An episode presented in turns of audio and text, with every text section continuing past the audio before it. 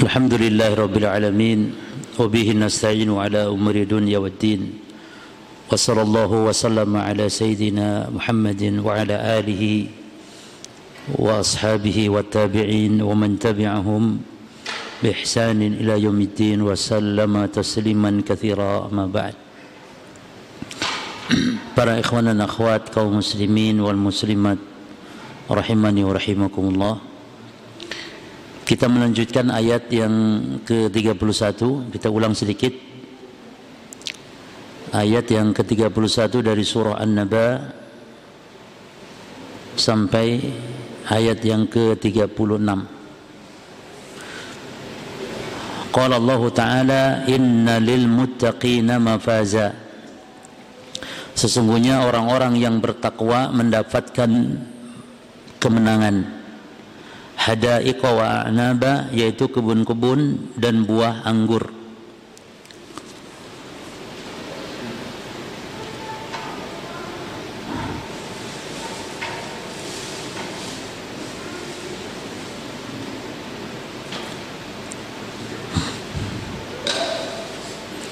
Taib.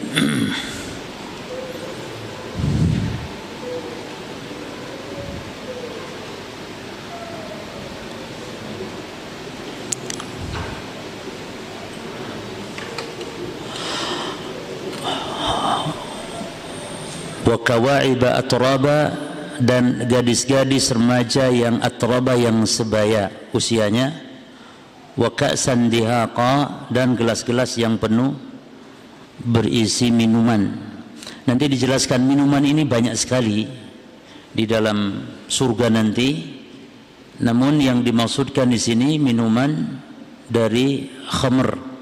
Ya wa ka'san dihaqa la yasma'una fiha lawan wala kidzaba di dalam surga tidak mendengar mereka lagwan perkataan yang sia-sia. Lahu jadi lahu itu bahasa Arab lahu artinya kesia-siaan. Maka lagu juga dalam bahasa Indonesia ya sia-sia. Lagu. Lagu ya sama lagu. Lagu dangdut lagu rock lagu lagu cocok sekali dengan namanya kesia-siaan Taib, apa hukum mendengarkan musik ya kawan? Kalau nyanyi tanpa alat musik, misalnya antum di rumah bersenandung, kalau kata-katanya baik tidak masalah nyanyi ini ya. Ini musik, main musik, dengar musik. Ada pertanyaan barusan ke Ana di WA, dosa besar apa kecil katanya terus ngapain besar kecilnya dosa? Pokoknya haram. Cuman orang ingin tahu besar apa kecil. Ini khilaf ulama ikhwan ya. Kalau menurut Syekh Fauzan dosa besar karena digandengkan dengan al-hira wal harir dengan hira perzinahan harir.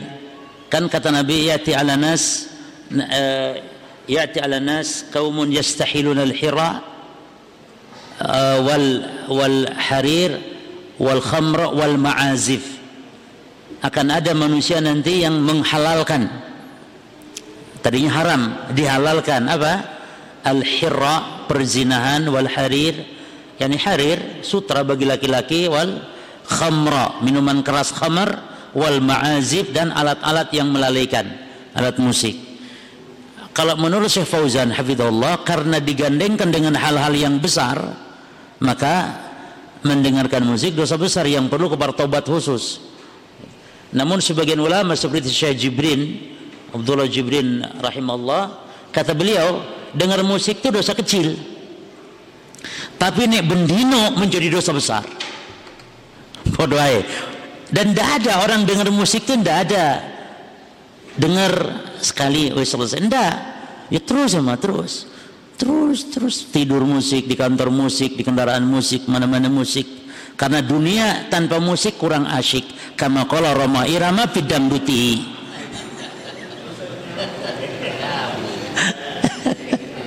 repot ya oleh karenanya kita ndak usah nggak uh, usah lihat besar kecil. Sudah pokok haram tinggalkan. Dan kalau haram mana ya cuma walaupun kecil tetap bawa sial dalam hidup kita ini bawa sial Baik.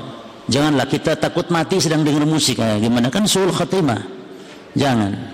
Mau mati sedang dengar musik itu kan karena nyawa kita tidak tahu. Baik. Ke mana kok ke, kok ke lagu ya dari mana tadi? Hah? Ah, fiha lagwan wala kidzaba. Di dalam surga mereka tidak mendengar perkataan yang sia-sia dan tidak pula perkataan dusta jaza amir rabbika ata'an hisaba. Sebagai balasan dari Rabbmu ata'an yaitu sebuah pemberian yang hisaba yang banyak. Maka kalau bigori hisab tanpa batas. Ya.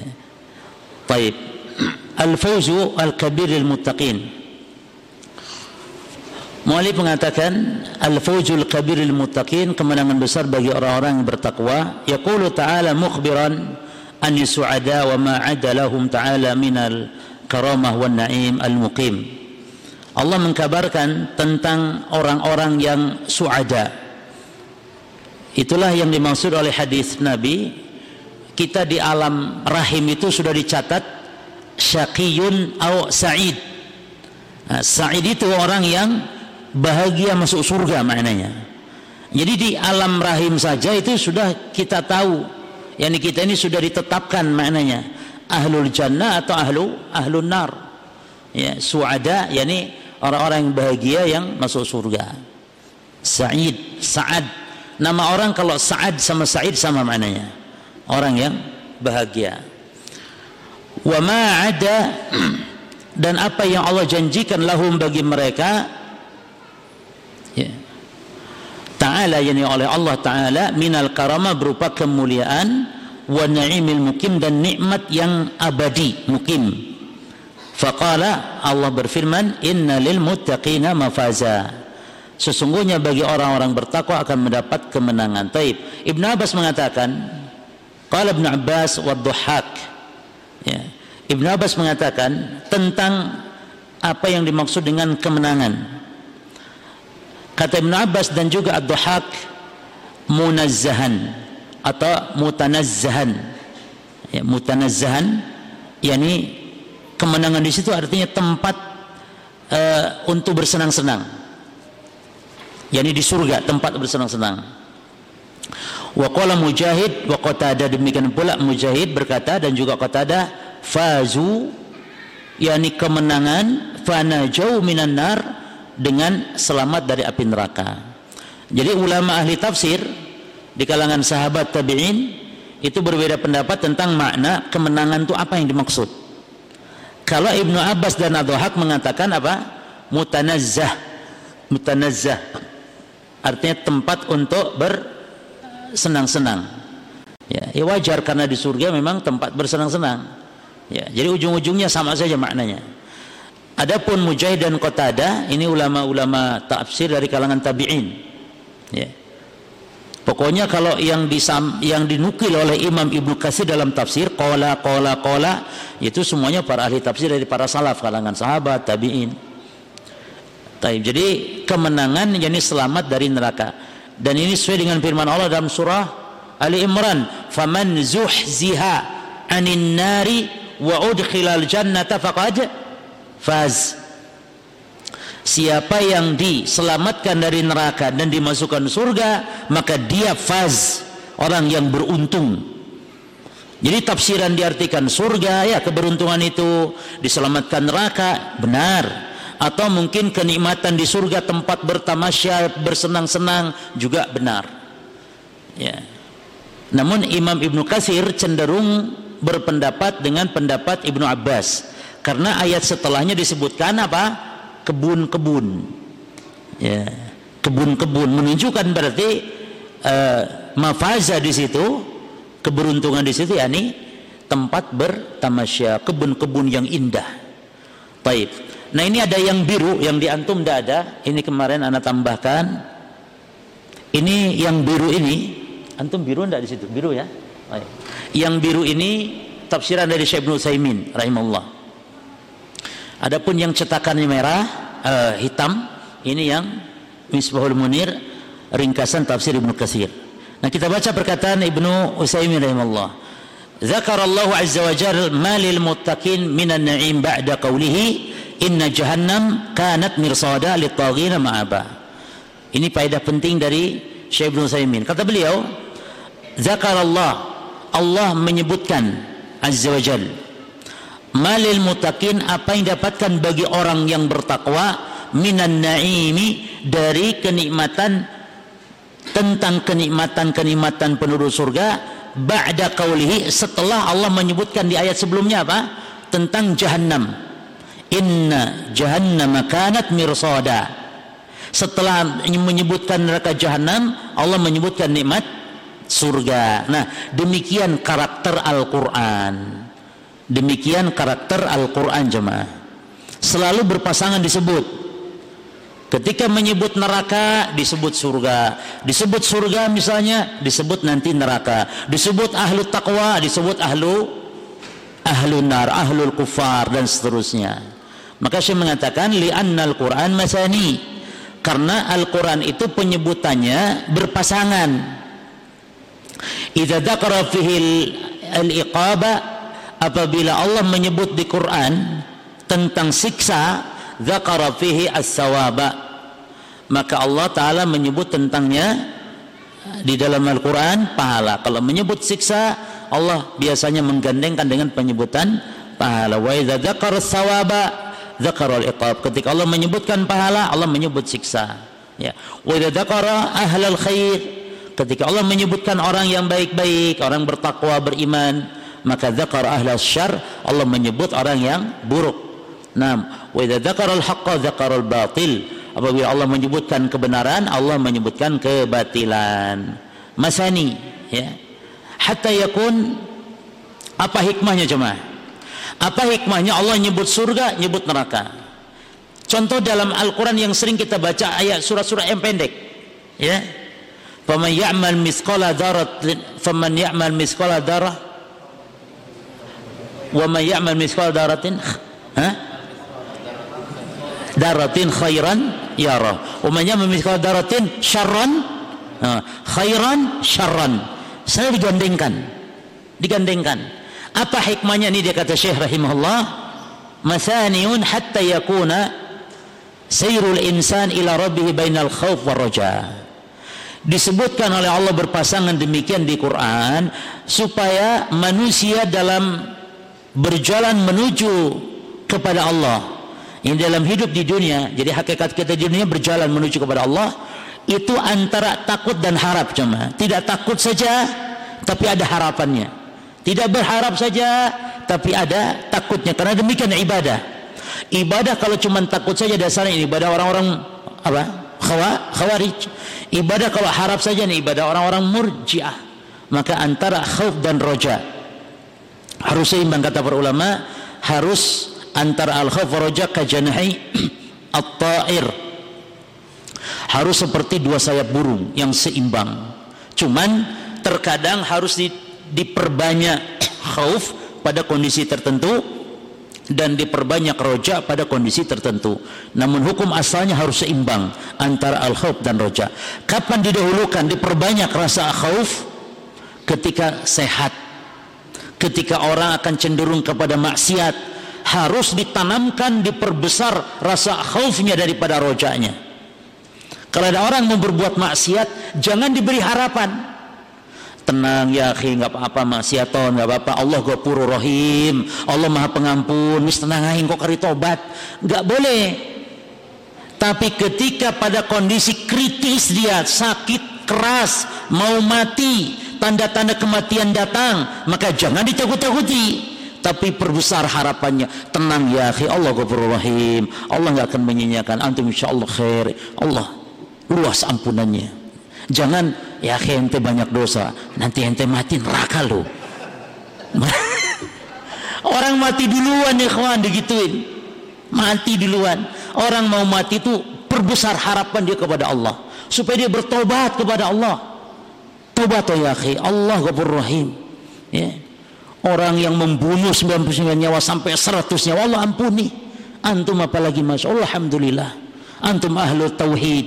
Antum orang bertauhid tenang tenang. Mohon maaf ampun kepada Allah. Itu. Orang yang sehat takut-takuti. Ya akhi mumpung antum masih sehat, perbanyak sedekah. Nanti besok antum mati lo harta antum tidak ada guna. Ah, takut-takuti. Namun kondisi aman, kondisi biasa normal maka harus seimbang antara al-khauf dan roja. Nah, li'annahu in ghalaba alaihi roja waqa'a fil amni min makrillah. Perhatikan ikhwan. Karena kalau rojanya lebih besar lebih besar daripada khaufnya maka terjatuh dia nanti kepada apa fil amni min makrillah sikap merasa aman dari makar Allah itu tadi. Akhirnya meremehkan dosa akhirnya. Ah tenang. Akhirnya dosa diremehkan. Sebaliknya wa in ghalaba alaihi al-khauf waqa fil qunut min rahmatillah. Oh ini kaidah yang penting ini. Syekh Utsaimin rahimahullah taala memberikan kaidah penting. Kalau kalau rasa takutnya lebih besar, lebih cenderung kepada takut daripada apa? Rojanya maka akan jatuh kepada sikap putus asa dari rahmat Allah. Putus asa dari rahmat Allah. Wakilahuma min kabairi dhunub.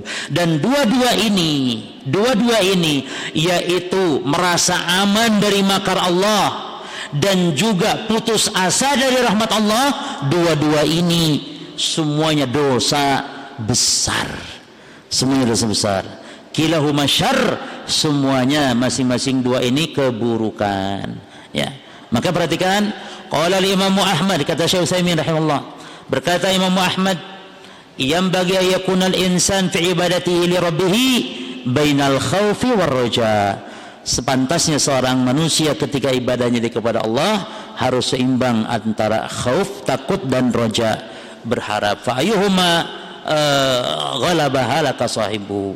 Maka mana yang lebih dominan dari keduanya baik khauf atau roja maka dia akan binasa hanya tadi pada kondisi tertentu memang harus didahulukan atau dikedepankan atau diperbesar khaufnya dan pada kondisi tertentu harus dikedepankan rasa rojanya ya baik Lalu saya mengatakan innalil muttaqina mafaza. Sesungguhnya bagi orang yang bertakwa mafaza. Apa mafaza? Ya, dijelaskan di sini juga oleh Syekh rahimahullah. Al-muttaqun orang yang bertakwa humul ladzina taqau iqaballah. Mereka adalah orang-orang yang menjaga memelihara dari azab Allah. Dengan cara apa kita menjaga diri dari azab Allah? Wadhalika bi fi'li awamirillahi wa ijtinabin nawahi itu dengan melakukan perintah-perintah Allah dan meninggalkan yang dilarang. Taib. Jadi takwa itu Allah menyebutnya dalam Quran terkadang disungkapkan takut takwa yakni takut menjaga diri hati-hati dari Allah. Bertakwalah kepada Allah yakni menjaga diri hati-hati terhadap adab atau siksanya Allah. Maka takwa juga diterjemahkan takut. Takutlah kepada Allah yakni menjaga diri hati-hati terhadap siksanya Allah. Dengan cara apa?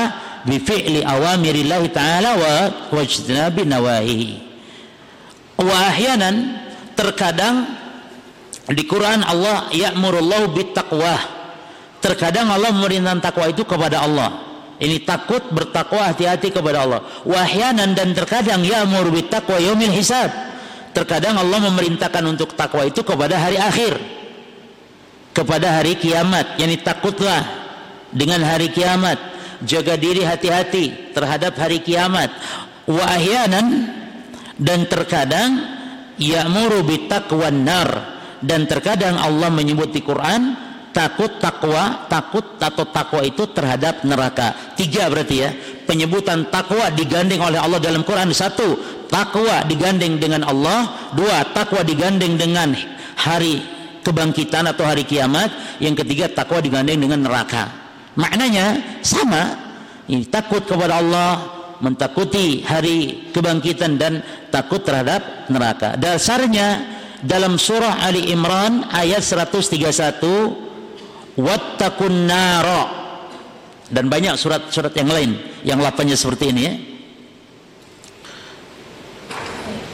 Surah Ali Imran ayat 130-nya wattaqullaha ya wattaqullaha la'allakum tuflihun wattaqun nara allati uiddat lil kafirin takutlah kepada Allah dan takutlah dari neraka nah bertakwa kepada Allah dan yakni pelihara dirimu dari api neraka taib fa jama'a bainal amr bitaqwahu wal amri bitaqwan nar Allah menggabungkan di sini antara perintah mentakwai Allah, yakni takut kepada Allah dan perintah untuk memelihara diri dari api neraka. Dan juga Allah berfirman tentang hari kiamatnya. Al-Baqarah 281. Wattaqu yauman turja'una fihi ilallah. Dan takutlah kepada suatu hari yang kalian dikembalikan pada hari itu kepada Allah. Jadi hari apa maksudnya? Hari kiamat hari pembalasan maka fa'amara bi taqwa yaumil hisab maka dalam ayat ini Allah memerintahkan untuk bertakwa kepada hari hisab tapi ya lalu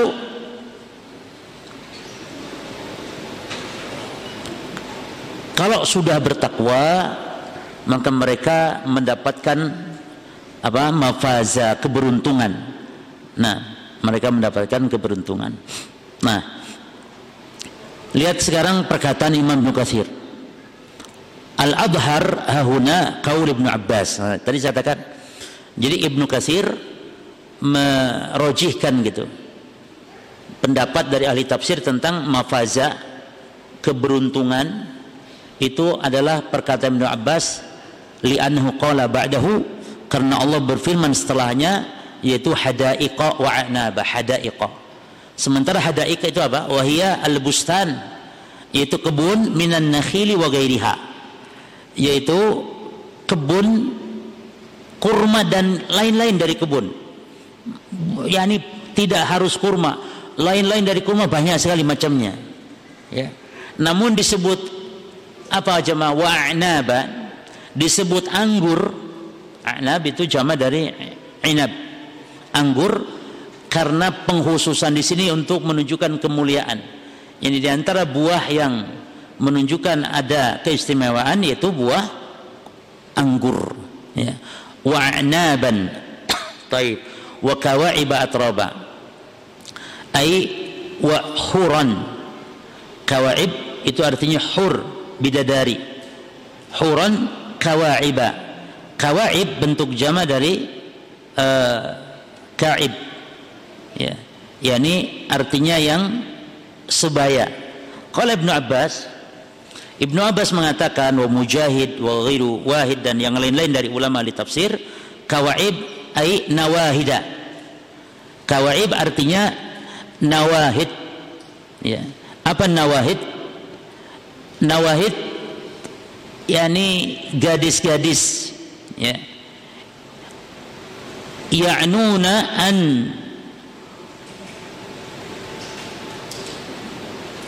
anna suduyahunna nawahida. Ini gadis-gadis yang suyuda yakni payudaranya nawahida. Nawahid lam yatadallain ini semua juga dalam kitab tafsir demikian. Lam yatadallain ya. Yakni yang payudaranya kencang yang belum apa ya yang lawan dari kencang apa? Kendor. Ya li'an kenapa kencang? Li'annahuna abkarun ya urubun atrab ini penggambaran sebenarnya bukan porno ikhwan ya karena ada orang yang ngomong Quran ini kitab porno katanya lala ini tafsiran dan ini menunjukkan memang demikian kondisi bidadari di surga supaya kita bersemangat kan akhirnya kawan untuk Nah, jadi akhirnya nanti wanitiro katanya gitu. Wanitiro bidadari. Baik, li annahunna abkarun urubun atrab. Karena mereka itu abkar yakni gadis-gadis urubun atrab. Ya, ai fi sinnin wahidah. Ya, mereka itu yang perawan yang sebaya dalam fisinin wahidah umurnya sebaya kama taqaddam bayanu fi surah al-waqi'ah sebagaimana telah berlalu penjelasannya dalam surah Al-Waqiah. Nah, jadi harus merujuk ke surah Al-Waqiah. Baik. Nah, sekarang penjelasan Syekh Ibnu Utsaimin rahimahullah. Sama ya. Hadaik hadaiqa wa a'naba hadaiqa wa a'naba. Yakni kebun-kebun dan buah anggur. Hada nu' al-mafaz. Kata Syekh ini salah satu bentuk al-mafaz. Yang bentuk keberuntungan. Maka ditafsirkan kebun ya. Ditafsirkan oleh Ibnu Abbas tempat tamasya di surga taman yang indah yang banyak pohon-pohonnya ya ini bentuk tafsir atau salah satu bentuk tafsiran dari al-mafaz. Hadaiqa jam'u hadiqatin. Hadaik itu bentuk jamak dari hadiqah ai basatin. Artinya kebun atau taman. Bustan itu taman bustan. Yang asjaruha azimah kathirah wa uh, munawwi'ah. Munawwi'ah itu yang beraneka ragam ya pepohonannya. Jadi sembarang ada. Antum bayangkan masuk ke sebuah kebun yang sembarang ada. Uh subhanallah jemaah maka disebut a'nab ya jam'u inabin wahya min jumlatil hadaik. Jadi disebut anggur di sini ya bentuk jama dari dari inab dia adalah dari yang termasuk dalam kebun-kebun tersebut. Lakinnahu khassaha perhatikan bidzikri li syarafiha tapi disebutkan secara khusus oleh Allah dalam ayat ini kenapa kok cuman kur, cuman anggur uh, penyebutannya dikhususkan itu karena li karena kemuliaannya dan ikhwan kaedahnya kata sebagian ulama setiap buah-buahan yang disebutkan di dalam Quran maka itu memiliki yakni keutamaan, kemuliaan, pasti memiliki khasiat-khasiat. Hanya saja kita kadang tahu, kadang tidak tahu. Kalau digali termasuk pisangnya buah yang tersusun di surga itu maksudnya pisang. Maka pisang termasuk di antara hal yang baik. Termasuk ruman ya. Ruman artinya apa? E, dalima ya. Apalagi watini wa zaitun buah tin buah zaitun. Jelas. Apalagi apalagi? Ya anggur. Apalagi yang lain? Madu ya. Disebut di Al-Qur'an wa kawaibat roba. Al kawaib jam'u kaib. Kawaib bentuk jam dari kaib. Wahiyal perhatikan saya juga begitu saya Utsaimin juga demikian. Dia adalah yang alati uh, tabayana sadaiha. Yang nampak payudaranya yang muncul yang tumbuh. Ya. Walam yatadal yang walam yatadal yang tidak kendor tadi. Bal baraja wa dhahara kal ka'b namun dia nampak muncul seperti mata kaki. Jadi muncul. Begitu. Wahada akmal ma yakun fi jamalis sadr. Dan ini adalah merupakan bentuk ya bentuk dada yang paling sempurna. Ya. Antum bayangkan wanita cantik secantik-cantiknya namun payudaranya tidak ada. Ah mau tidak antum? Allah tidak mau. Kayak LGBT nanti ikhwan ya. Ya. Cantik tapi payudara tidak ada mau antum tidak mau. Dan ini keindahan maka umahat ibu-ibu ya jaga. Itu mahkota berharga itu. Laki-laki kalau nggak ada itunya nggak mau. Maka jaga pelihara. Ya. Baik. Sehingga di Quran pun digambarkan bidadari itu yang atroba ya ya bidadari wa atraba ay ala sinni kalau atrabnya maknanya satu usia. Baik. Wa qawluhu wa ka'san dihaqa ini sekarang Allah berfirman wa ka'san dan gelas-gelas. Ya dihaqa yang penuh minuman. Apa minumannya? Kata Ibnu Abbas mamlu'atun mutatabi'ah. Yakni yang selalu penuh dan silih berganti. Terus penuh yakni wa qala ikrimah safiyah. Ikrimah mengatakan yakni murni. Wa qala mujahid wal hasan wa qatada wa ibnu zaid dihaqan al mal'a al mutra'ah ya al mutra'ah yakni yang penuh taib. Nah kalau menurut Syekh Ibnu Saimin rahimahullah yakni wal murad bil ka'si huna yang dimaksud dengan wadah atau gelas-gelas di sini yakni perhatikan ya ka'sul khamr yakni gelas khamar minuman warubama yakun khamr wa ghairihi dan bisa saja diartikan gelas khamar dan selain khamar juga kenapa li anna fil jannah karena di surga itu banyak minuman. Allah berfirman dalam surah Muhammad ayat 15 di antaranya anharun ada sungai-sungai min ma'in ghairi asin. Air yang tidak berubah rasanya. Ya. Wa anharun min laban ada sungai dari susu.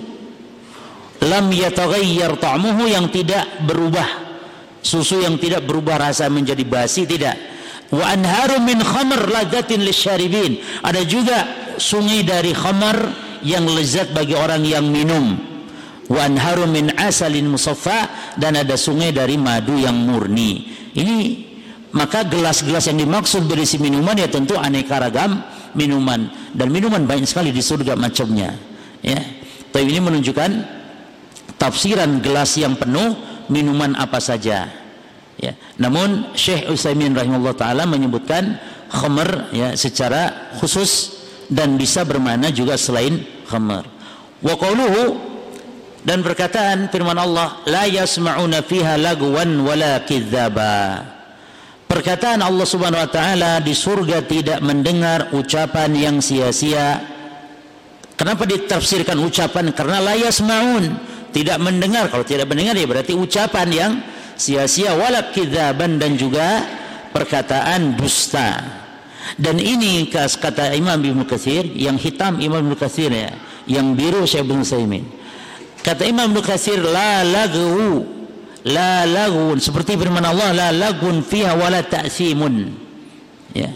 Yani Allah berfirman dalam surah At-Tur bahwa di surga tidak ada kata-kata yang la lagun yang tidak berguna wala ta'sim dan juga tidak ada ta'sim perkataan atau perbuatan dosa.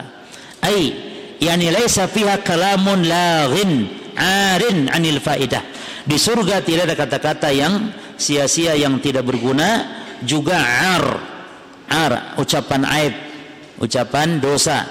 Yani ar tidak fungsi tidak guna anil faidah tidak ada manfaat wala ismun. Kadzib tidak ada pula dosa.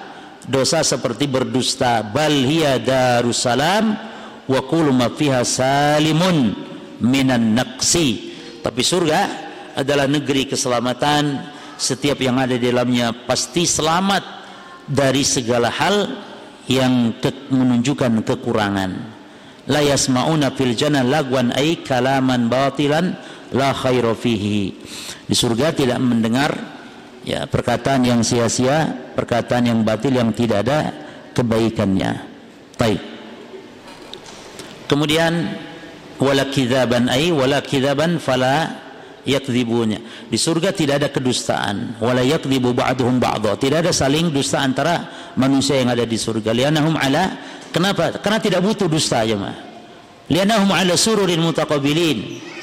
Karena mereka ada dalam kebahagiaan ya mereka duduk di atas dipan-dipan saling berhadapan bahagia Qad najallahu ma fi sudurihim. Allah telah cabut apa yang ada pada dada mereka min ghillin dari rasa dendam, iri, dengki enggak ada. Maka jemaah di surga uh, sebelum ke surga menurut pendapat yang kuatnya ada khilaf ulama tentang apa itu al-qintarah.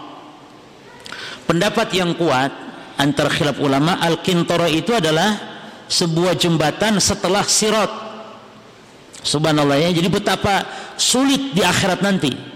Sebagian ulama kintor itu ya sirat. Sehingga kalau sudah lolos dari sirat sudah masuk surga. Tapi pendapat yang kuat setelah sirat, selamat dari sirat dengan kondisi apa pun manusia yang selamat masih ditahan lagi. Ada lagi namanya jembatan disebut al-kintarah. Apa fungsi jembatan ini? Untuk membersihkan setiap iri dengki hati manusia sampai ada kedoliman sedikit pun dibersihkan di kintorah ini. Sehingga setelah bersih baru masuk surga. Jadi yang masuk surga memang yang sudah betul-betul bersih hati nggak ada lagi. Nggak ada lagi kedoliman sedikit pun. Eh, itu. jadi nggak ada istilah kalau sudah ke surga nggak jadi. Eh nggak jadi ya kamu masih ada dolim. Nggak bisa. Di kintorah sudah selesai semua. Di kintorah sudah selesai semua. Di situ pengadilan Ya, jadi pendapat yang benar jadi jembatan dua. Pertama sirat melintas semua orang Islam, semua orang munafik. Adapun orang kafir tidak lewat sirat. Kata Allah wa iminkum illa wariduha. setiap kalian akan mendatangi neraka maksudnya setiap kalian yang beriman akan melintasi sirat yang di bawahnya neraka jahanam adapun kafir langsung gelundung langsung karena pintu neraka terbuka langsung. Dari jauh itu sudah golak-golak neraka itu. Sudah oh kafir kafirnya Abu Lahab. Uh, sudah dilihat.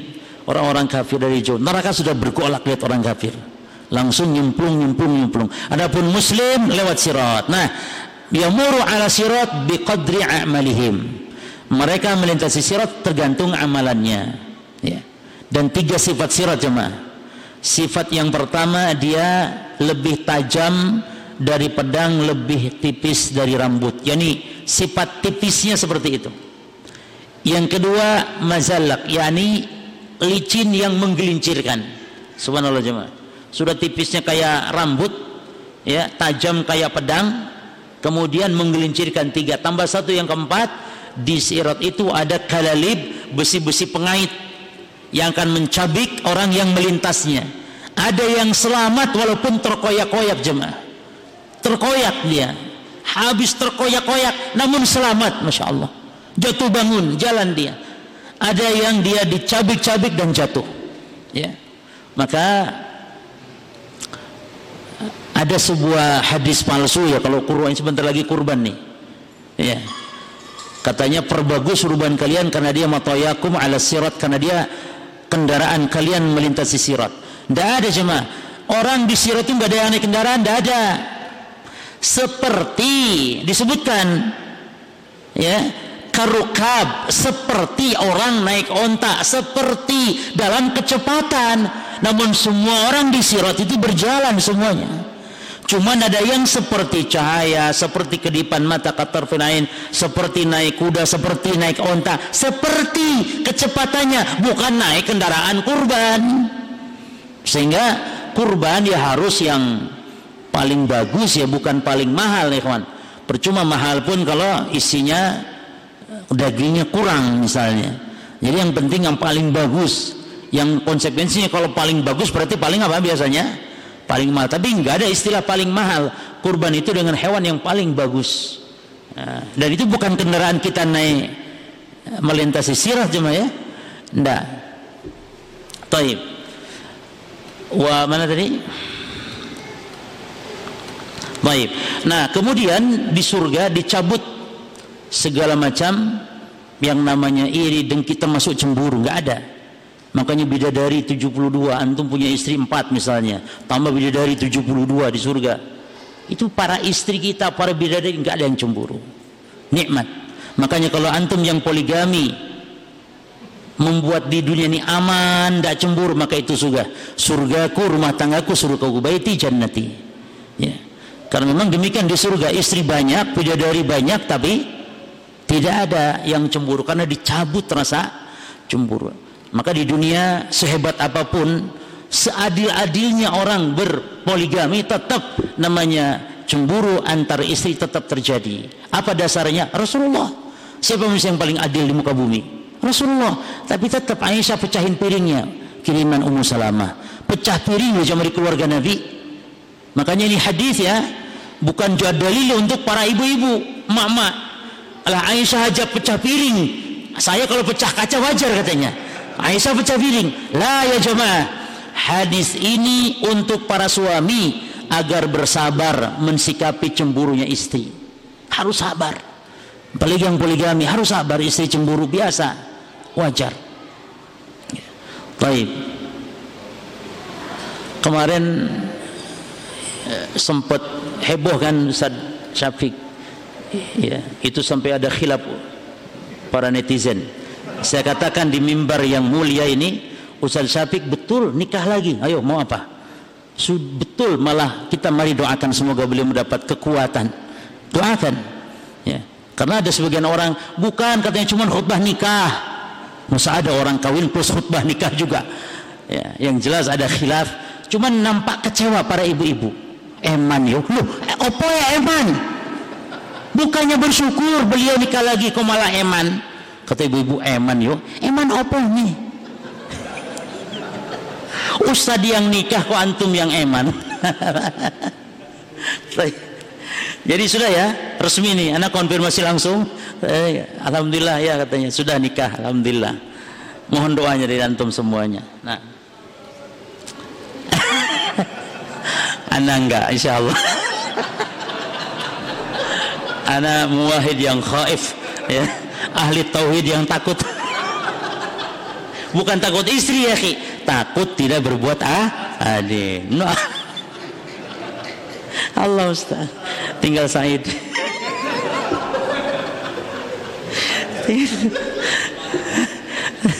Taib. Mana semana tadi? Ya kawan. Jazaan. Wa qawluhu jazaan min rabbika ata'an hisaba.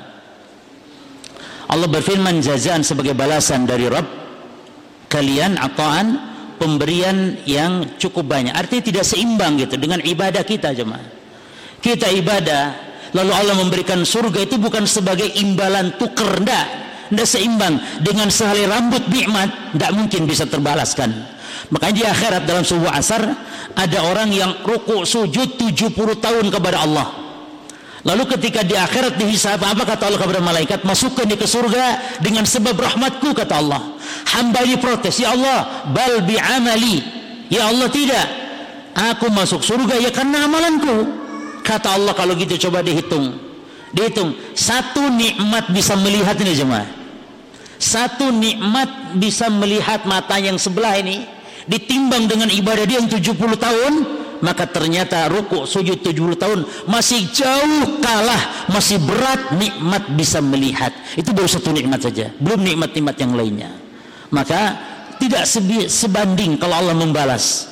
Maka balasan Allah kepada hamba yang beriman ketika di surga itu murni jemaah karena rahmat Allah karena karunia fadlu minallah. Adapun amal kita hanya sebab saja mendapatkan rahmat tersebut jadi kunci perhatikan jemaah ya kunci surga itu kunci surga itu adalah rahmat.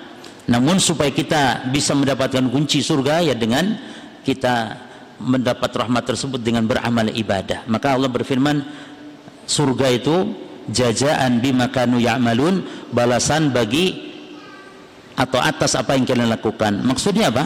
Balasan dengan hisab yang banyak sebagai karunia sebagai rahmat adapun supaya mendapatkan rahmat Allah wallahu qaribun minal muhsinin. Dan warahmatullahi dan rahmat Allah qaribun minal muhsinin sangat dekat kepada orang-orang yang berbuat kebaikan. Baik ay hadzal ladzi dzakarnahu zajahumullahu bihi wa a'tahumuhu.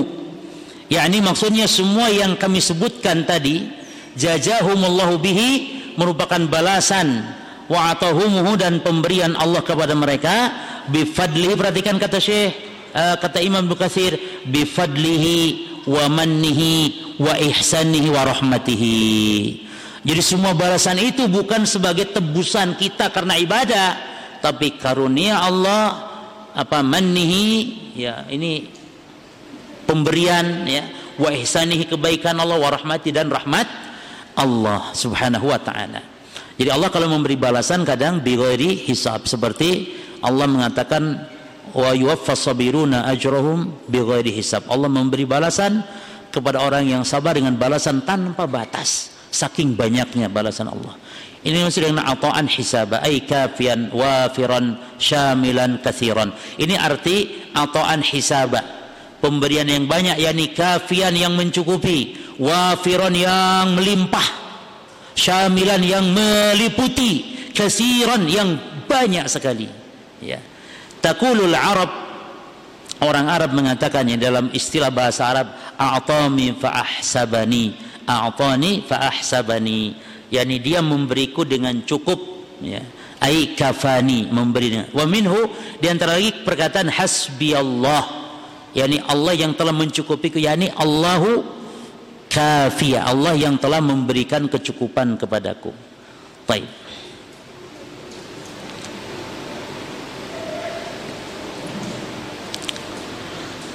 Lalu Allah Ta'ala berfirman di ayat yang selanjutnya Rabbis samawati wal ard wa ma bainahuma ar-rahmani la yamlikuna minhu khitaba. Ya. Rabbus samawat Rabbis samawat wal ard.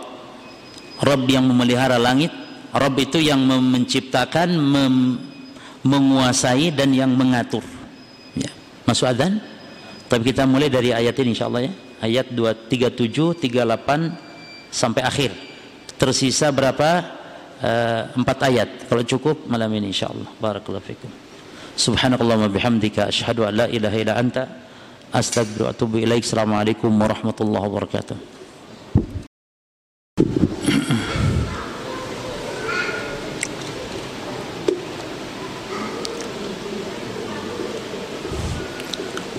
السلام عليكم ورحمة الله وبركاته. الحمد لله رب العالمين وصلى الله وسلم وبارك على نبينا محمد وعلى آله وأصحابه أجمعين أما بعد.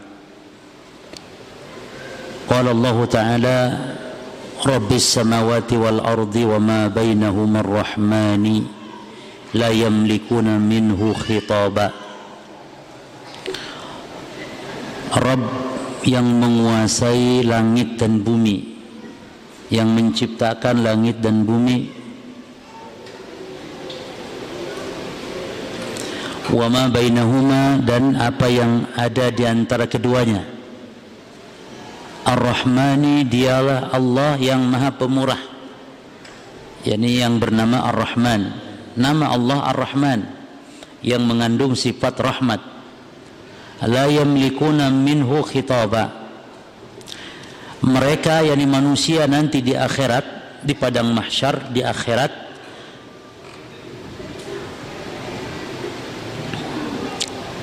tidak ada yang mampu berbicara dengan Allah dengan dia. Yakni tidak ada yang berani angkat berbicara. Ya yauma yakumur ruhu wal malaikatu saffa. Pada hari ruh itu berdiri. Dan ruh yang dimaksud ya yakni Jibril dan para malaikat saffan berbaris la yatakallamuna illa man adina lahu rahmanu wa qala sawaba tidak dapat berbicara mereka kecuali yang diizinkan oleh Allah untuk berbicara yang diizinkan oleh Ar-Rahman. Wa qala sawaba dan mengucapkan perkataan yang benar. Dzalikal yaumul haqqu. Pada hari itulah hari yang hak yang pasti terjadi.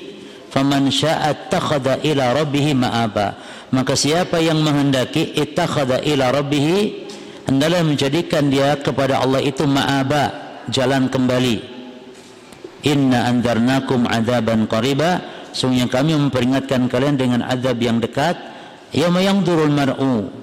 Pada saat manusia atau pada hari manusia memandang ma qaddamat yadah apa yang telah dilakukan oleh tangan kedua tangannya wa yaqulul kafiru ya laitani kuntu turaba dan hari itu orang kafir mengatakan wahai gerangan seandainya dulu saya menjadi aku menjadi tanah. Nah, nanti ada ada tiga tafsiran apa maksud kuntu turoban aku dulu menjadi tanah. Kita baca penjelasan Imam Ibnu Katsir terkait beberapa ayat di akhir surah An-Naba ini. Yukhbiru ta'ala an adamati wa jalalihi Allah Subhanahu wa taala mengkabarkan tentang keagungan Allah, kemuliaan Allah wa nahu rabbus samawati wal ard. Bahwasanya Allah itu rabbus samawat. Rabb itu kalau diringkas menjadi uh, makna yang ringkas itu Rabb itu pencipta, penguasa, pengatur. Itu Rabb. Jadi pencipta, penguasa, pengatur langit dan bumi. Wa ma fihima dan apa yang ada di antara keduanya yang ada di dalamnya. Wama bainahuma. Dan apa yang di antara keduanya. Ini segala isinya dan apa yang ada di antara keduanya. Wa anahu rahman. Dialah Allah ar-rahman. Alladhi syamilat rahmatuhu kulla syai'in. Yang rahmat Allah meliputi segala sesuatu. Jadi rahmat Allah lebih luas. Bahkan kalau mau ditimbang antara rahmat dan murka Allah maka lebih luas rahmat Allah sehingga tidak boleh kita sebagai muslim berputus asa terhadap rahmat Allah namun jangan pula maka harus seimbang tadi dikatakan antara takut dan harap itu harus seimbang. Kita tidak boleh putus asa terhadap rahmat Allah dan juga kita tidak boleh merasa aman dari azab Allah, dari makar Allah, dari pembalasan Allah. Sehingga harus seimbang. Ya. Wa qawluhu la yamlikuna minhu ay la yaqdiru ahadun. Perkataan la yamlikuna minhu khitaba. Ya. Yakni tidak ada yang menguasai untuk bicara yakni tidak ada yang mampu seorang pun alab tidak untuk mengawali ya mukhatabatihi pembicaraan nanti di hari kiamat illa biidni kecuali atas izin Allah. Ada semua kita akan bisa berbicara di hadapan Allah namun tidak ada yang berani memulai bicara kecuali atas izin Allah. Kakauli sebagaimana firman Allah man dalladhi yashwa indahu illa biidni tidak ada yang mampu memberi syafaat kecuali atas izin Allah. Jadi ada banyak makhluk yang mampu memberi syafaat nanti. Namun tidak ada yang mampu untuk memulai langsung tanpa apa aja mah tanpa izin Allah. Wa qawli dan juga seperti firman Allah yauma ya'ti la takallamu nafsun illa biidnihi ya yauma ya'ti dikala datang hari itu yang tidak ada mampu berbicara satu jiwa pun illa biizni kecuali atas izin Allah. Taib. Wa qawluhu dan firman Allah yauma yaqumu ar-ruhu wal malaikah. Ya, dan ketika ruh berdiri dan juga para malaikat sofan berbaris la yatakallamun tidak ada yang berbicara mereka al murad birruhuna jibril. Jadi ruh yang dimaksud jibril. Seperti dalam firman Allah apa?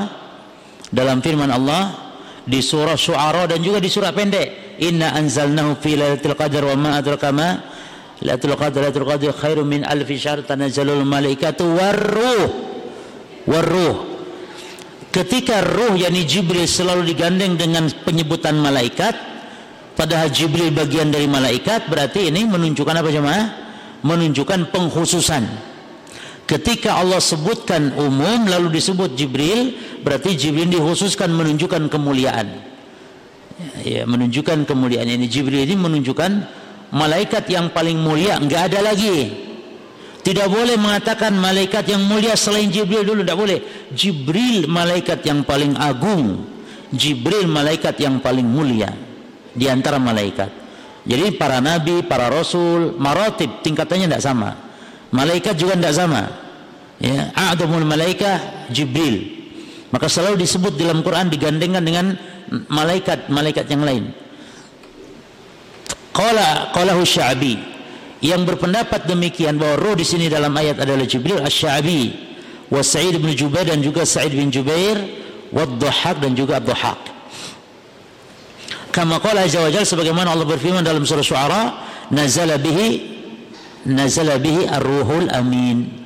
Ya telah turun dengan membawa wahyu yaitu ar-ruh yang terpercaya. Ya Jibril ruh yang terpercaya. Ala qalbika yang memberimu mem menyampaikan wahyu ke dalam hatimu litakuna minal mundirin agar engkau termasuk di antara orang-orang yang memberi peringatan Rasul Muhammad diberi wahyu melalui Jibril oleh Allah ya agar menjadi pemberi peringatan. Wa qala Muqatil bin Hayyan uh, ada tafsiran dari Muqatil bin Hayyan tentang ar-ruh dalam ayat. Asyraful malaikah. Ya ini katanya malaikat yang paling mulia. Siapa? Pokoknya siapa pun malaikat yang paling mulia. Wa aqrab ila Rabbi azza wa jal dan malaikat yang paling dekat kepada Allah. Wa sahibul wahyi dan malaikat yang ditugaskan menyampaikan wahyu. Siapa yang dimaksud? yakni malaikat Jibril. Baik. Wa qawluhu illa man adzinahu rahman. Baik para jemaah sekalian, ayat-ayat yang berkaitan bahwa situasi di hari kiamat itu tidak ada yang bicara kecuali atas izin Allah. Ini dia ya. Karakter di hari kiamat tidak ada orang yang mau bicara kecuali yang diizinkan Allah Dalil yang lain ini surah Toha ayat 108. Wa khasha'atil aswatu lirrahmani fala tasma'u illa hamsa. Jadi ini ayat yang saling keterkaitan dengan ayat-ayat yang kita baca tadi. Pada hari itu semua suara kepada Allah Maha Pemurah merendah ya fala tasma'u illa hamsa kamu tidak mendengar kecuali hamsa bisikan saja. Juga tadi An-Naba ayat 38 ya. Baik. Lalu mulailah dipanggil satu persatu ya jemaah. Jadi hisab itu luar biasa. Luar biasa hisab itu. Mengerikan. Hal yang membuat lelah jemaah. Yang dipanggil satu per, bayangkan manusia loh jemaah. Dari sejak Nabi Adam sampai manusia terakhir dipanggil satu-satu oleh Allah diajak bicara satu-satu oleh Allah. Ini dia kata Nabi ma minkum min ahadin illa sayukallimuhumullah laisa bainahu bainahu turjuman tidak ada seorang pun di antara kalian kecuali akan diajak bicara oleh Allah secara langsung tanpa ada penterjemah.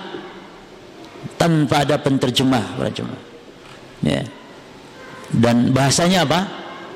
Wallahu alam. Wallahu alam. Karena di sini disebutkan tanpa penterjemah. Jadi bisa jadi bahasa kaum Allah mengajak bicara sesuai dengan bahasa kaum masing-masing. Manusia. Kita orang Indonesia ya, diajak bicara dengan bahasa Indonesia. Atau ada yang mengatakan di akhirat bahasa semuanya bahasa Arab. Namun selama tidak ada dalil yang menetapkan seperti itu bahasa apa yang penting kita imani bahwa kita semua akan diajak bicara. Diajak bicara di sini maknanya akan dihisap.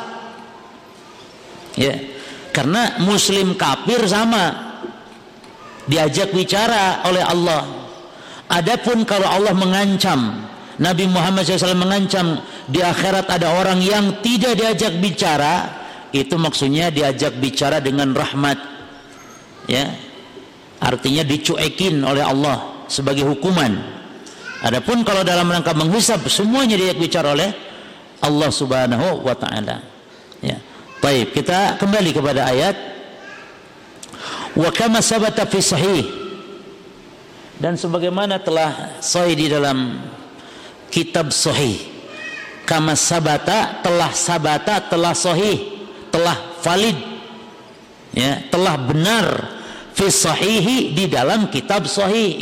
Sahihnya di sini sahih sahih Bukhari maksudnya. Wala yatakallamu yawma idzin ila rusul. Dan tidak ada berbicara di hari itu di hari kiamat nanti kecuali para rasul. Ya artinya yang diberi izin oleh Allah. Wa qauluhu wa qala sawaban ay haqqan dan firman Allah wa qala sawaban dan dia mengucapkan yang benar yakni haqqan. Ini benar lurus benar. Dan di antara yang benar apa? Minal haqqi kata Imam Ibnu Katsir wa minal haqqi la ilaha illallah. Jadi ucapan yang sawab itu la ilaha illallah. Sebagaimana penafsiran Abu Salih dan Ikrimah dari kalangan para tabi'in. Taib. Nah ini tafsiran dari Syekh Ibnu Utsaimin rahimahullah taala.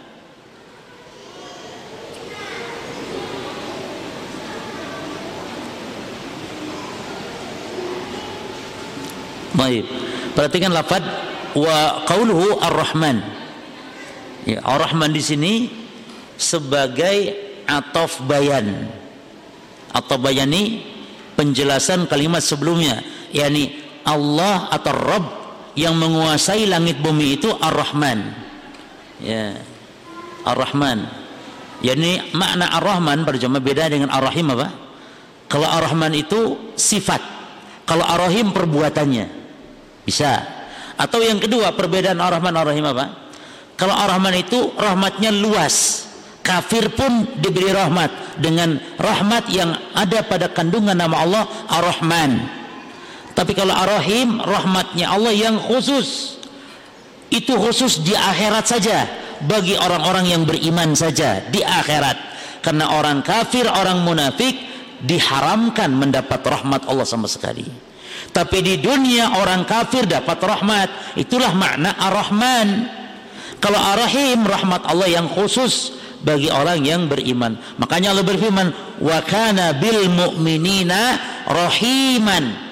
dan kepada orang beriman Allah memberi rahmat dengan kata rahim makanya juga rahmat yang terkandung dalam nama ar-Rahman itu menunjukkan luasnya maka Syekh mengatakan wa huwa dzurrahmatil wasi'ati syamilati.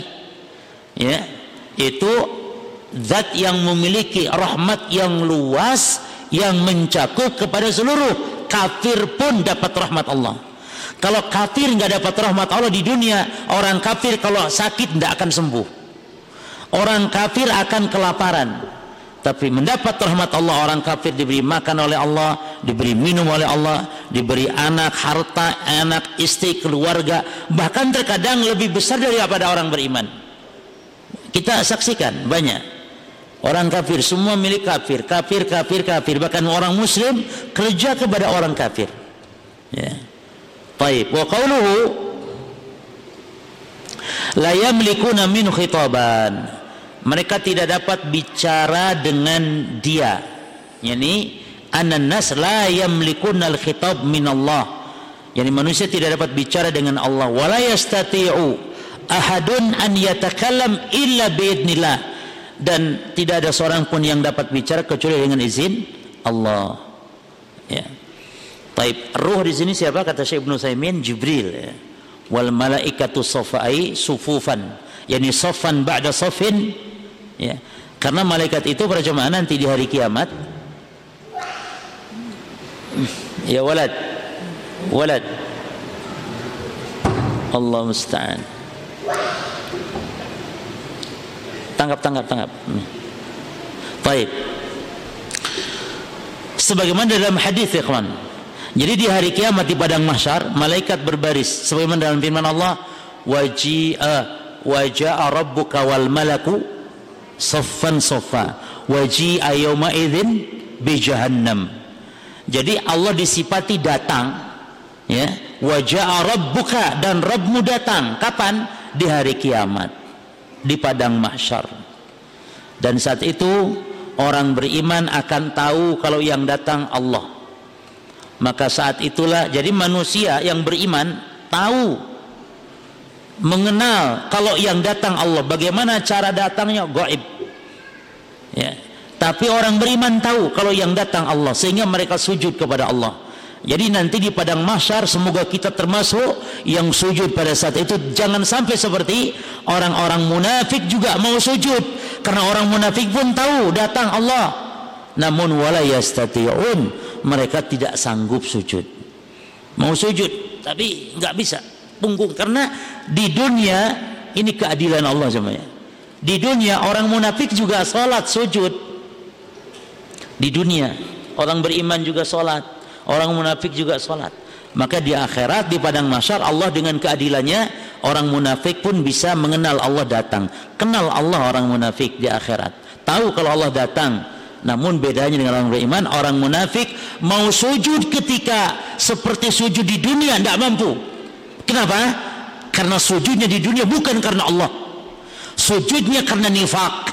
Sujudnya karena ingin pujian sanjungan manusia. Tidak seperti orang-orang beriman sujud kepada Allah. Maka inilah makna kita melihat Allah di padang mahsyar ketika Allah datang. Wajah rabbuka wal malaku saffan saffa. Bagaimana malaikat berbaris sama? Bagaimana malaikat berbaris? Malaikat berbaris seperti barisnya kita dalam sholat. Maka subhanallah barisan kita kalau sholat dan ini tidak dimiliki oleh umat sebelum kita. Umat-umat dulu sholat tapi tidak seperti kita barisnya. Maka barisnya umat Islam ketika sholat ini kehususan umat Nabi Muhammad yang tidak dimiliki umat lain. Mungkin dulu sholatnya apa bukan baris begini mungkin dulu sholatnya duduk di kursi atau barisnya kayak apa Allah alam. Kita barisnya seperti ini dan itulah para malaikat. Ini tanazalu malaikatu sama dunia. Ya. Nah. Jadi turun para malaikat kemudian berbaris ya, seperti berbaris kita ketika sholat. Nah. Ilam man adina lahu rahman Wa qawluhu lalu firman Allah kata Imam Nukathir dzalika al-yaumul haq ay al-kainu maksud itulah hari yang hak apa maksud hak yakni al-kainu yang pasti terjadi la mahalata yang tidak mau tidak Itu maksudnya. Yang tidak terelakkan bahasa kitanya, la mahalata. Itu yang hak. Subhanallah para jemaah. Sebuah renungan ya jemaah ya. Jadi akhirat tuh kayak maka nanti disebutkan dalam ayat ini bahwa akhirat itu demikian dekatnya dengan kita. Ada orang mati gara-gara cuman kepleset mati cuma. Kalaupun kita hidup di dunia, kita sekarang tahun 2000 berapa coba? Hah? 2022 jemaah. Nanti tahun 2122 itu kita sudah nggak ada lagi. Kita sudah nggak ada lagi disebut-sebut orang, sudah selesai. Kita tinggal jawabkan amal-amalan kita. Ya. Kita sudah selesai, tinggal orang-orang belakangan, mungkin anak cucu kita, kita sudah tiada. Jadi kalaupun kita umur panjang, sepanjang-panjangnya umur kita hidup pada jemaah, tahun 2122 kita sudah tidak disebut orang lagi. Mungkin kurang dari itu bahkan. Ya. Tahun berapa? 2122 nggak ada lagi kita sekarang tahun 2022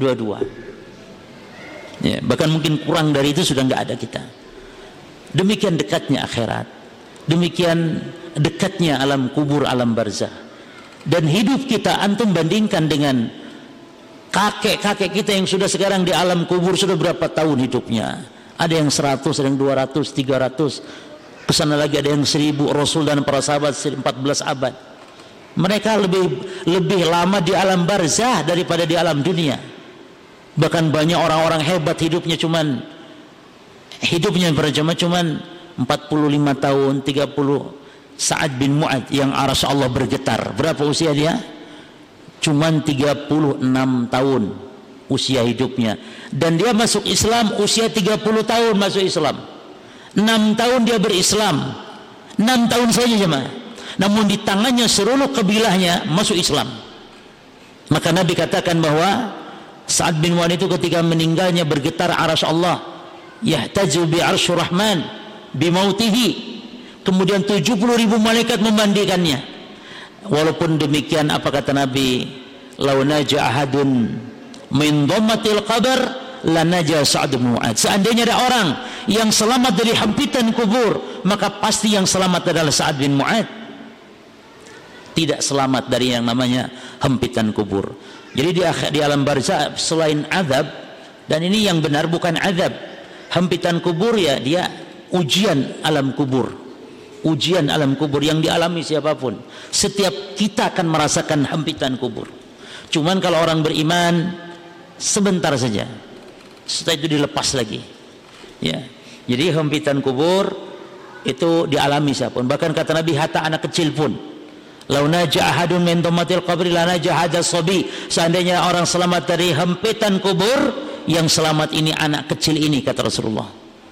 Orang-orang hebat tetap mendapatkan hempitan kubur. Di sini menunjukkan Sa'ad bin Mu'ad berislam cuma enam tahun tapi demikian hebatnya para jemaah Imam Nawawi usianya muda saja belum sampai 50 yakni 45 tahun meninggal. Banyak ulama-ulama bahkan sahabat yang mulia Mu'ad bin Jabal meninggal pada usia 36 tahun. Usia. Ini menunjukkan keutamaan mereka umur pendek-pendek tapi mulia di sisi Allah karena betul-betul memanfaatkan demikian kita juga harus fokus pada jamaah memanfaatkan hidup saya kadang-kadang suka nyesek dada ini kalau melihat ada orang yang main remi, main catur cuma. Supaya seperti punya jatah umur panjang saja. Harusnya digunakan untuk minimal ya tidak membuangnya begitu saja. Catur dipilih. Mikir cuma. Subhanallah kayak mikir negara gitu kayak Masya Allah. Wow. Gitu, itu berjam-jam sampai dari duhur asar terus nggak sholat itu cuma belum main remi ceki ceki. Apa nggak takut mati sedang ceki sama ceki mati. Kemarin ada itu sebenarnya settingan cuma.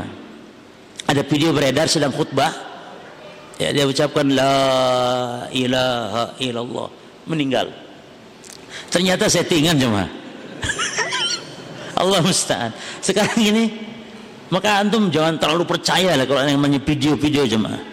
Ya. Itu subhanallah. Sampai orang pada Masya Allah kematian yang indah, doa banyak-banyak. Masya Allah, Masya Allah. Settingan orang yang urip sih. Orang yang urip. Iya ada videonya ya beredar ya. Baik. Intinya jangan dulu inilah kalau namanya video yang tidak jelas. Terus antum hati-hati lagi. Ada seorang saya sedang khutbah ya nih. Ada orang yang datang-datang dari Maroko datang ke Mekah ya. Karena dalam mimpi dia kata Nabi, temui orang ini fulan bin fulan di Mekah.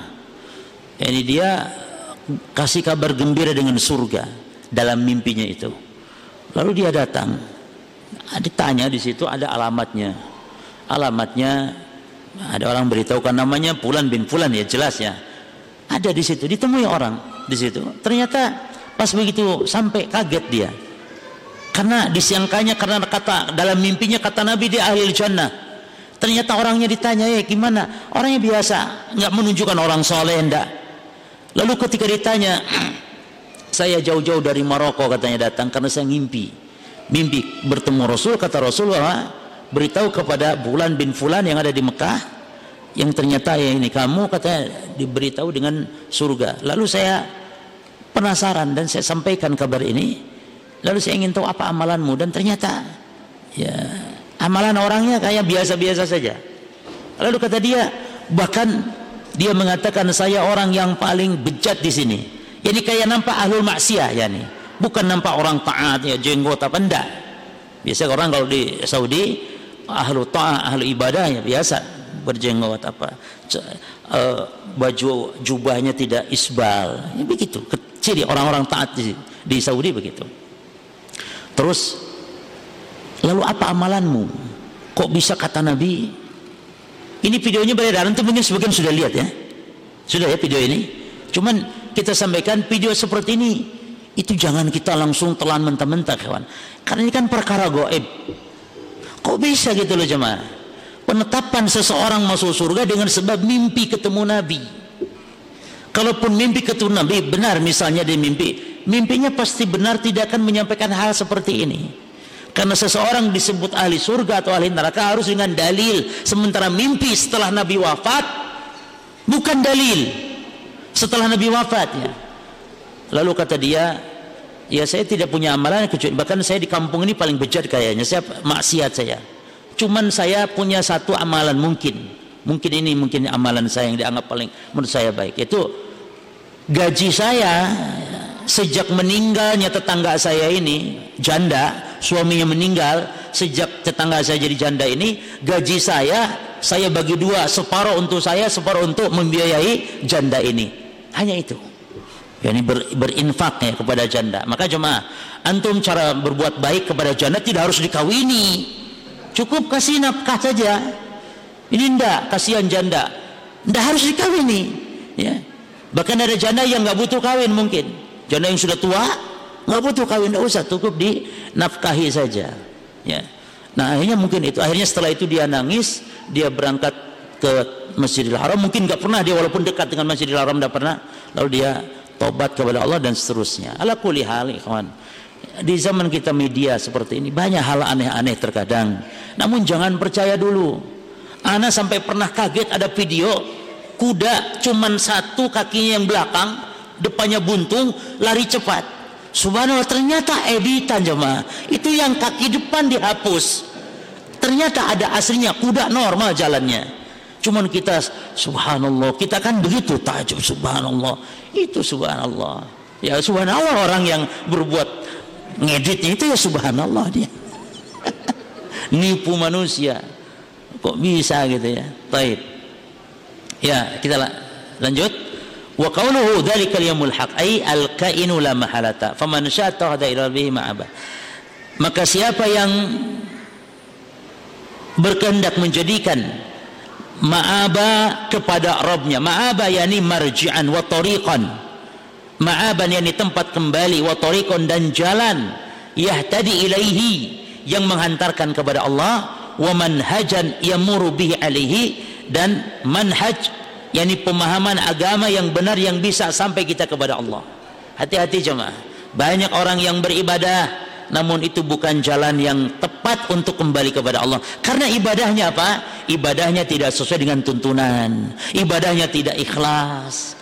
Maka maksudnya di sini jadikanlah jalan kepada Allah jalan yang benar yang bisa menghantarkan kepadanya. Ya? Baik. Faman, uh, terus kita lewati perkataan Syekh Ibnu Saimin rahimahullah. Wal qiyamatu qaribatun. Nah ini pembahasan kita sekarang Wa qawluhu inna andarnakum adaban qariba. Sesungguhnya kami kata Allah telah memperingatkan kalian adaban qariba dengan siksa adab yang dekat. Apa maksudnya? Hari kiamat itu dekat. Yani yaumal qiyamah. Yani maksudnya hari kiamat lita'akkudi wuku'ihi sara qariban. Yani dikatakan dekat.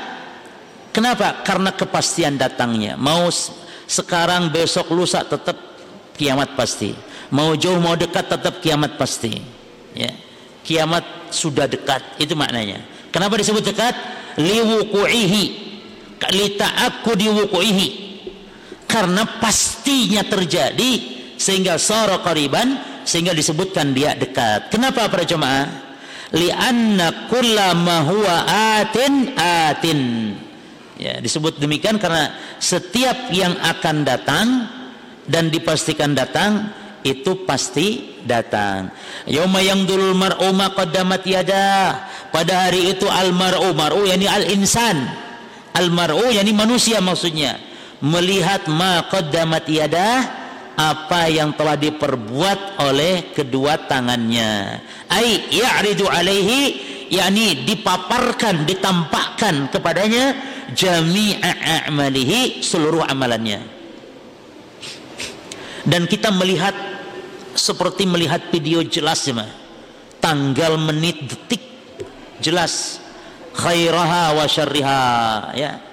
A'malihi jami'a a'malihi khairiha wa syarriha. Baik amalan yang baik-baik atau amalan yang buruk-buruk. Qadimaha wa hadithiha baik amalan yang baru atau amalan yang lama. Artinya jangan sampai disangka kalau yang 20 tahun lalu gitu hilang. Enggak yang 20 tahun lalu ada. Yang baru saja meninggal sebelum meninggal dia beramal keburukan sebelumnya atau amal kebaikan tetap akan nampak videonya nampak amal tersebut ditampakkan kakaulihi seperti firman Allah wa wajadu ma'amilu hadira ini surah Al-Kahfi jemaah ya, ayat 49. Dan mereka yang manusia mendapati apa yang telah mereka kerjakan. Yani hadira ada hadir tertulis. Wa kakauli dan seperti firman Allah, yunabba'ul insanu yawma idzin bima qaddama wa akhar. Hari itu manusia akan diberitahu apa yang telah dilakukan baik yang lalu atau apa yang akhir yang dilalaikan qaddama yang telah berlalu dilakukan wa akhara atau yang dilalaikan dilupakan artinya bisa jadi melupakan amal-amalan yang dulu kita sendiri mungkin sudah lupa ya. kita berbuat amal ternyata ada nanti rekamannya istilahnya ya Taib.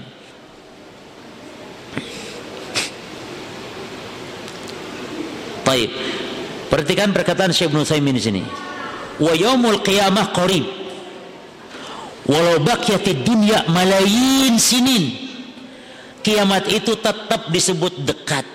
Walaupun jarak ke, ke hari kiamat walaupun jarak ke kiamat itu jutaan tahun. Tetap dekat. Kenapa disebut korib walaupun jutaan tahun tadi kata Imam Ibnu karena pastinya terjadi. Disebut dekat juga dibandingkan dengan kehidupan dunia jemaah. Ya kiamat itu disebut dekat walaupun jutaan tahun dibandingkan dengan kehidupan dunia. Jadi dunia dan akhirat ya kalau dibandingkan hidup dunia umur dunia dengan umur akhirat yakni yang kekal abadi maka tidak ada apa-apanya kita hidup. Bahkan kata Allah ka'annahum yawma yarawnaha lam yalbasu illa asyiyatan aw duhaha ya. Seolah-olah mereka melihat hari ya. Kanahum yauma yaruna. Seolah-olah mereka melihat hari lam yalbathu tidaklah mereka hidup di dunia illa asyiyatan au duhaha. Kecuali hanya seperti asyiyah waktu hidup sampai kayak kita sehari sampai sore atau sampai duha saja. Seperti itu kita kalau nanti di hari kiamat mengingat-ingat alam dunia ini. Baik kemudian wa kafiru terakhir wa kafiru ya kuntu turaba. Dan orang kafir nah ini para jamaah akan kita bahas apa kata Syekh Ibnu Saimin terkait masalah apa maksud dari firman Allah ini. Dan orang kafir mengatakan yakni di hari kiamat ya laitani kuntu turaba. Ya laitani ini semacam ucapan penyesalan duhai. Ya duhai seandainya dulu aku menjadi tanah ayyawaddul kafir yakni orang kafir berangan-angan Yaumaidin pada hari kiamat anahu kana fid dari dunia turaban. Perhatikan ya. Kalau kata Imam Ibnu Katsir maksud dari kuntu turaban yakni ketika di dunia jadi tanah saja. Yani walam yakun khuliqa yakni tidak diciptakan oleh Allah jadi manusia. Wala kharaja ilal wujud. Ya, tidak dihidupkan keberadaan di dunia. Kapan itu jemaah? Wadhalika hina ayana adab Allah. Ketika dia betul-betul melihat siksanya Allah. Wa nadara ila amalihil fasida dan melihat amalan yang buruk. Qad saturat alaihi bi aidil malaikah yang telah dicatat oleh atau yang ada catatannya di tangan-tangan para malaikat as-safar al-kiramil bararah ini malaikat yang mulia ya jadi amalan mereka dilihat di akhirat apa yang telah dicatat oleh para malaikat. Nah, kata Syekh Muhammad bin Saleh Al Utsaimin, tapi kita selesaikan dulu. Wakila kata Imam bin Kasir dan ada juga yang berpendapat di antara ulama, innama yawaddu dzalika orang kafir berharap jadi tanah itu hina yahkumullahu bainal haywanat ketika Allah menghukumi yakni kapan orang kafir berangan-angan ingin jadi tanah? Tadi pendapat yang pertama apa cuma yakni ketika di dunia jangan jangan diciptakan jadi manusia tapi diciptakan jadi tanah saja gitu. Atau yang kedua nih orang kafir berangan demikian ketika Allah menghukumi antara hewan-hewan. Alati kanat fi dunia. Yang mana hewan pun akan dihukumi oleh Allah atas perbuatan mereka ketika di dunia di mana hewan yang berbuat jahat kepada hewan satunya akan dihukum oleh Allah. Namun setelah dihukum oleh Allah diputuskan oleh Allah Allah men, apa menjadikan hewan-hewan tadi tanah. Ya jadilah ini seperti ini. Fayafsilu bainaha. Maka Allah menetapkan hukum ya bihukmihil adli alladhi la yajur yakni di antara binatang dengan hukumnya yang adil Allah tidak zalim hatta kepada binatang sekalipun yaitu hatta innahu la yaqtassa li syatil jamma mina al qarna di mana akan ditunaikan nanti hak kambing yang tidak bertanduk ya. Ada kambing yang tidak bertanduk akan dituntut terhadap akan menuntut nanti kepada kambing yang bertanduk yang menanduk dengan tanduknya. Jadi akan diselesaikan hatta urusan binatang. Namun ketika selesai tidak surga neraka kalau binatang. Kalau manusia surga neraka setelah diputuskan. Kalau binatang fa idza faragha minal hukmi bainahuma ketika selesai ditetapkan ditegakkan hukum qala Allah berfirman ya kepada binatang atau terhadap mereka kuni turaban fatasiru turaban jadilah kalian tanah.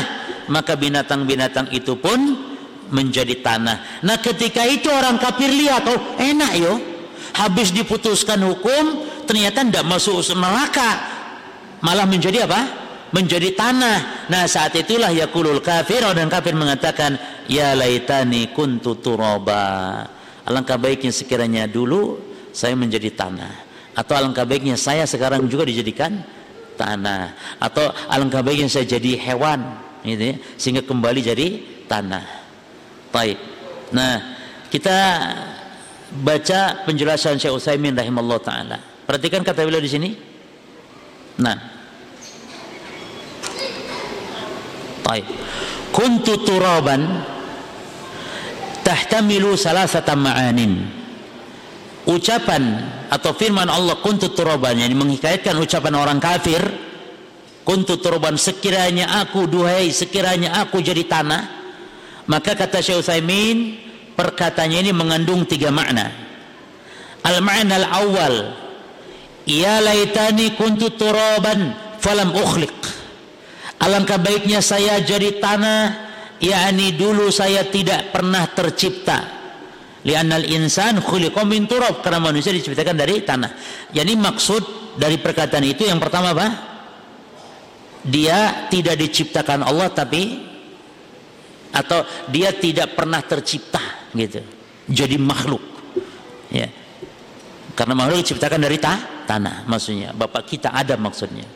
Taib al-mana tsani ya laitani kuntu turaban falam ub'as. Yang kedua maknanya duhai sekiranya aku jadi tanah yakni tidak dibangkitkan oleh Allah. Meninggal di alam kubur tidak apa-apa gitu maksudnya. Yakni kuntu turaban fi fil kubur. Yakni saya tetap ada di dalam kuburan gitu. Tidak dibangkitkan. Karena kalau dibangkitkan berarti mendapatkan azab nantinya. Ini kan perkataan orang kafir. Terus yang ketiga alamat salis. Nah, itu tadi. Annahu idza al bahaim allati qadallahu bainaha yakni ketika melihat hewan-hewan yang Allah tetapkan hukuman di antara mereka wa qala laha kuni turaban lalu Allah berfirman jadilah wahai kalian binatang jadi tanah. Fakanat turaban sehingga binatang jadi tanah. Qala orang kafir mengatakan laitani kuntu turaban ay kama kanat hadhil bahaim. Yakni duhai sekiranya aku jadi tanah yakni seperti binatang ini. Dijadikan tanah sudah oleh Allah. Enggak dihisab yakni wallahu alam. Demikian wallahu a'lam. Nah, Syekh Utsaimin mengatakan wa ilahuna tantahi suratun naba. Sampai sini berakhir kita surah An-Naba wa fiha minal mawaid. Yang di dalamnya terdapat nasihat-nasihat wal hikam dan hikmah-hikmah wa ayatillah dan juga tanda-tanda kebesaran Allah. Ma yakunu mujiban lil iqani wal iman. Yang mengharuskan kita yakin dan iman. Nasallahu an yanfa'ana kita memohon kepada Allah agar Allah memberikan kemanfaatan kepada kita wa yakum juga kepada kalian bi kitabih melalui kitabnya Al-Qur'an. Wa yaj'alahu mau'izatan liqulubina. Dan semoga Al-Qur'an menjadikan nasihat bagi hati-hati kita. Wa syifaan lima fi sudurina. Menjadi penawar ada apa yang ada dalam dada dan hati-hati kita. Innahu bahwasanya Allah jawadun karim. Allah maha jawad maha dermawan. Allah juga maha mulia selesai. Insyaallah setelah ini para ikhwan insyaallah mudah-mudahan karena di majlis ini ada tafsir juga oleh ustaduna guru kita Ustadz Habibullah hafizahullah. Maka untuk kajian tafsir mungkin biar beliau saja. Nanti kita ganti. Ya. Ya karena beliau juga bahas tafsir apa? Tafsir apa beliau bahasnya di sini? Kajian subuh ya? Hah? Al-Miyasar apa namanya? Uh, surah apa? Oh surah Hujurat. Berarti beda toh. Pi apa lanjut ya? Pi jenengan. Apa lanjut ini? Hah? Ganti kitab. ya wis. Ya wis, berarti terserah saya gitu berarti ya. Ya. Allah alam subhanakallahumma bihamdika asyhadu alla ilaha illa anta astaghfiruka wa atubu ilaik. Assalamualaikum warahmatullahi wabarakatuh.